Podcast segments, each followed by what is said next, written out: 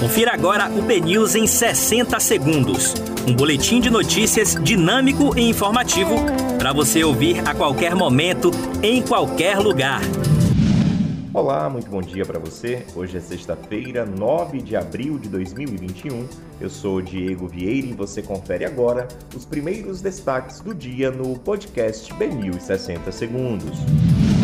Cerca de 80 pacientes com Covid-19 esperam por vagas em leito de UTIs na Bahia nesta sexta.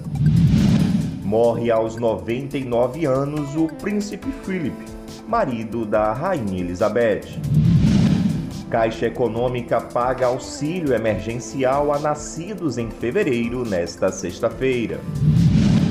Periferia é o bairro que mais choveu nas últimas 24 horas em Salvador. Garimpo ilegal na Bahia movimentou 44 milhões de dólares em esquema de doleiro. Orçamento de 2021 ameaça Bolsonaro com mesma pedalada que derrubou Dilma Rousseff. Bolsonaro sanciona a lei que promete abrir mercado de gás e baratear a energia. Novo apagão atinge 15 dos 16 municípios do Amapá.